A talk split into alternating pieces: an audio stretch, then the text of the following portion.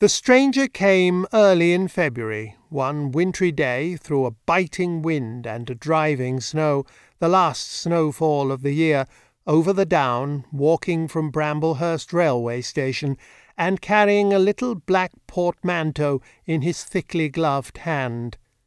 He was wrapped up from head to foot, and the brim of his soft felt hat hid every inch of his face but the shiny tip of his nose. The snow had piled itself against his shoulders and chest, and added a white crest to the burden he carried. He staggered into the coach and horses, more dead than alive, and flung his portmanteau down. A fire! In the name of human charity! A room and a fire! He stamped and shook the snow from off himself in the bar, and followed Mrs. Hall into her guest parlour to strike his bargain. And with that much introduction, that and a couple of sovereigns flung upon the table, he took up his quarters in the inn. Mrs. Hall lit the fire and left him there, while she went to prepare him a meal with her own hands. A guest to stop at Iping in the winter time was an unheard of piece of luck, let alone a guest who was no haggler, and she was resolved to show herself worthy of her good fortune. As soon as the bacon was well under way, and Milly, her lymphatic maid, had been brisked up a bit by a few deftly chosen expressions of contempt, she carried the cloth, plates, and glasses into the parlour, and began to lay them with the utmost eclat. Although the fire was burning up briskly, she was surprised to see that her visitor still wore his hat and coat, standing with his back to her, and staring out of the window at the falling snow in the yard. His gloved hands were clasped behind him, and he seemed to be lost in thought. She noticed that the melting snow that still sprinkled his shoulders dripped upon her carpet. Can I take your hat and coat, sir, and give give 'em a good dry in the kitchen? No. She was not sure she had heard him, and was about to repeat her question. He turned his head and looked at her over his shoulder. I prefer to keep them on.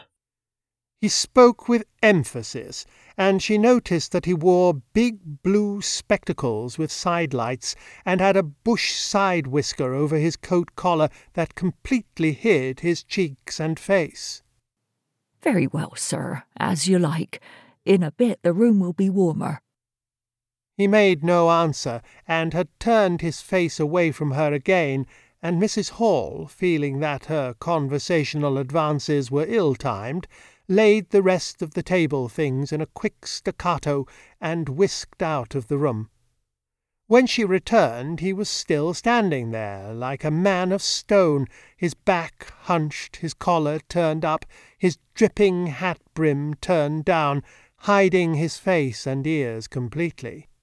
She put down the eggs and bacon with considerable emphasis, and called rather than said to him, Your lunch is served, sir. Thank you. He did not stir until she was closing the door. Then he swung round and approached the table with a certain eager quickness. As she went behind the bar to the kitchen, she heard a sound repeated at regular intervals. Chirk, chirk, chirk, it went, the sound of a spoon being rapidly whisked round a basin. That girl! There, I clean forgot it. It's her being so long. While she herself finished mixing the mustard, she gave Milly a few verbal stabs for her excessive slowness. She had cooked the ham and eggs, laid the table, and done everything, while Milly, help indeed, had only succeeded in delaying the mustard. And him a new guest and wanting to stay. Then she filled the mustard pot, and, putting it with a certain stateliness upon a gold and black tea tray, carried it into the parlour. She rapped and entered promptly. As she did so, her visitor moved quickly, so that she got but a glimpse of a white object disappearing behind the table. It would seem he was picking something from the floor.